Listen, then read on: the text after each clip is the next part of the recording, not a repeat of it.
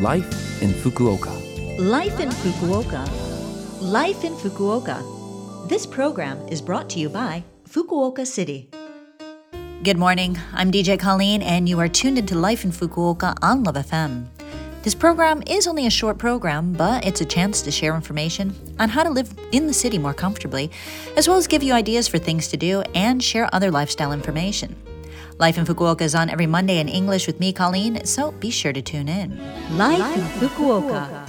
Well, as you know, Sunday, October 31st is Halloween, and I'm always excited for it.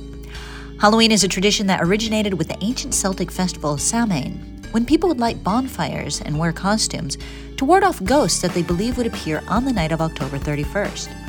Nowadays, any connections that had to religion are fading, and it has become popular in a number of countries as a time when kids dress up in scary costumes and get sweets, and people enjoy scary events like haunted houses and horror shows. In the US, Halloween is a huge event. People seem to start getting ready for it as soon as September ends. I remember getting really excited for caramel covered apple flavored lollipops and tricks to haunted houses and haunted mazes with my friends when I was in high school and university.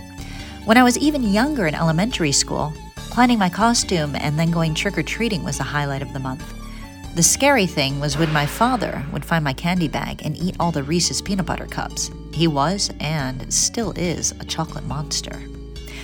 Well, in Japan, various events are held across the country as the holiday has become more popular and many people often hold parties with their friends. Of course, if it's going to be a Halloween party, dressing up is an absolute must. And of course, a witch or monster costume is typically the standard, but in recent years, characters from movies, and especially in Japan from anime or games, have become inspiration for many costumes. And as each year has passed, there are more and more ideas making Halloween a great time for all. So, what is this year's costume trend? Hmm, I wonder. Well, if you take a look at popular anime and movies on now, you'll probably have a good idea. We had the Olympics and Paralympics this year as well, so you might be able to find costume inspiration there.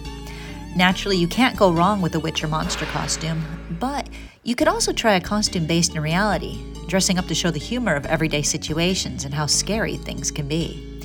Dress up as a Zoom meeting participant still in your pajamas, or someone at a supermarket who forgot to bring a shopping bag and is trying to carry everything without one. I'm not quite sure what I'll get up to this year.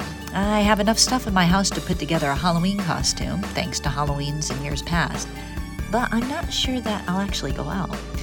I might just have a little dinner party at home with my partner. There are a lot of fun, spooky recipes online to try. I suggest witch's fingers, sausage mummies, or deviled egg eyeballs if you're looking for some Halloween party foods. Just search online and you'll see what I'm talking about. Well, like last year, COVID 19 still hasn't let up, which is pretty scary in itself. So make sure you practice the three C's as you celebrate Halloween this year. The easiest way of doing that is by holding an online party at home. You can get a ton of different Halloween themed sweets and decorations at the supermarket and convenience store these days.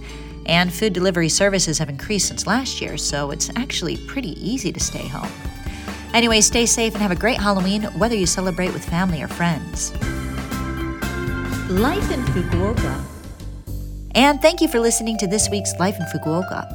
If you want to listen to this program again, you can as a podcast, and you can also see the contents of this program if you visit the Love FM website and look up this program's page. Today, I'll leave you with a bit of Thriller by Michael Jackson, as it's such a great song for the Halloween season. Have a wonderful week, happy Halloween, and I'll speak to you again next Monday in November.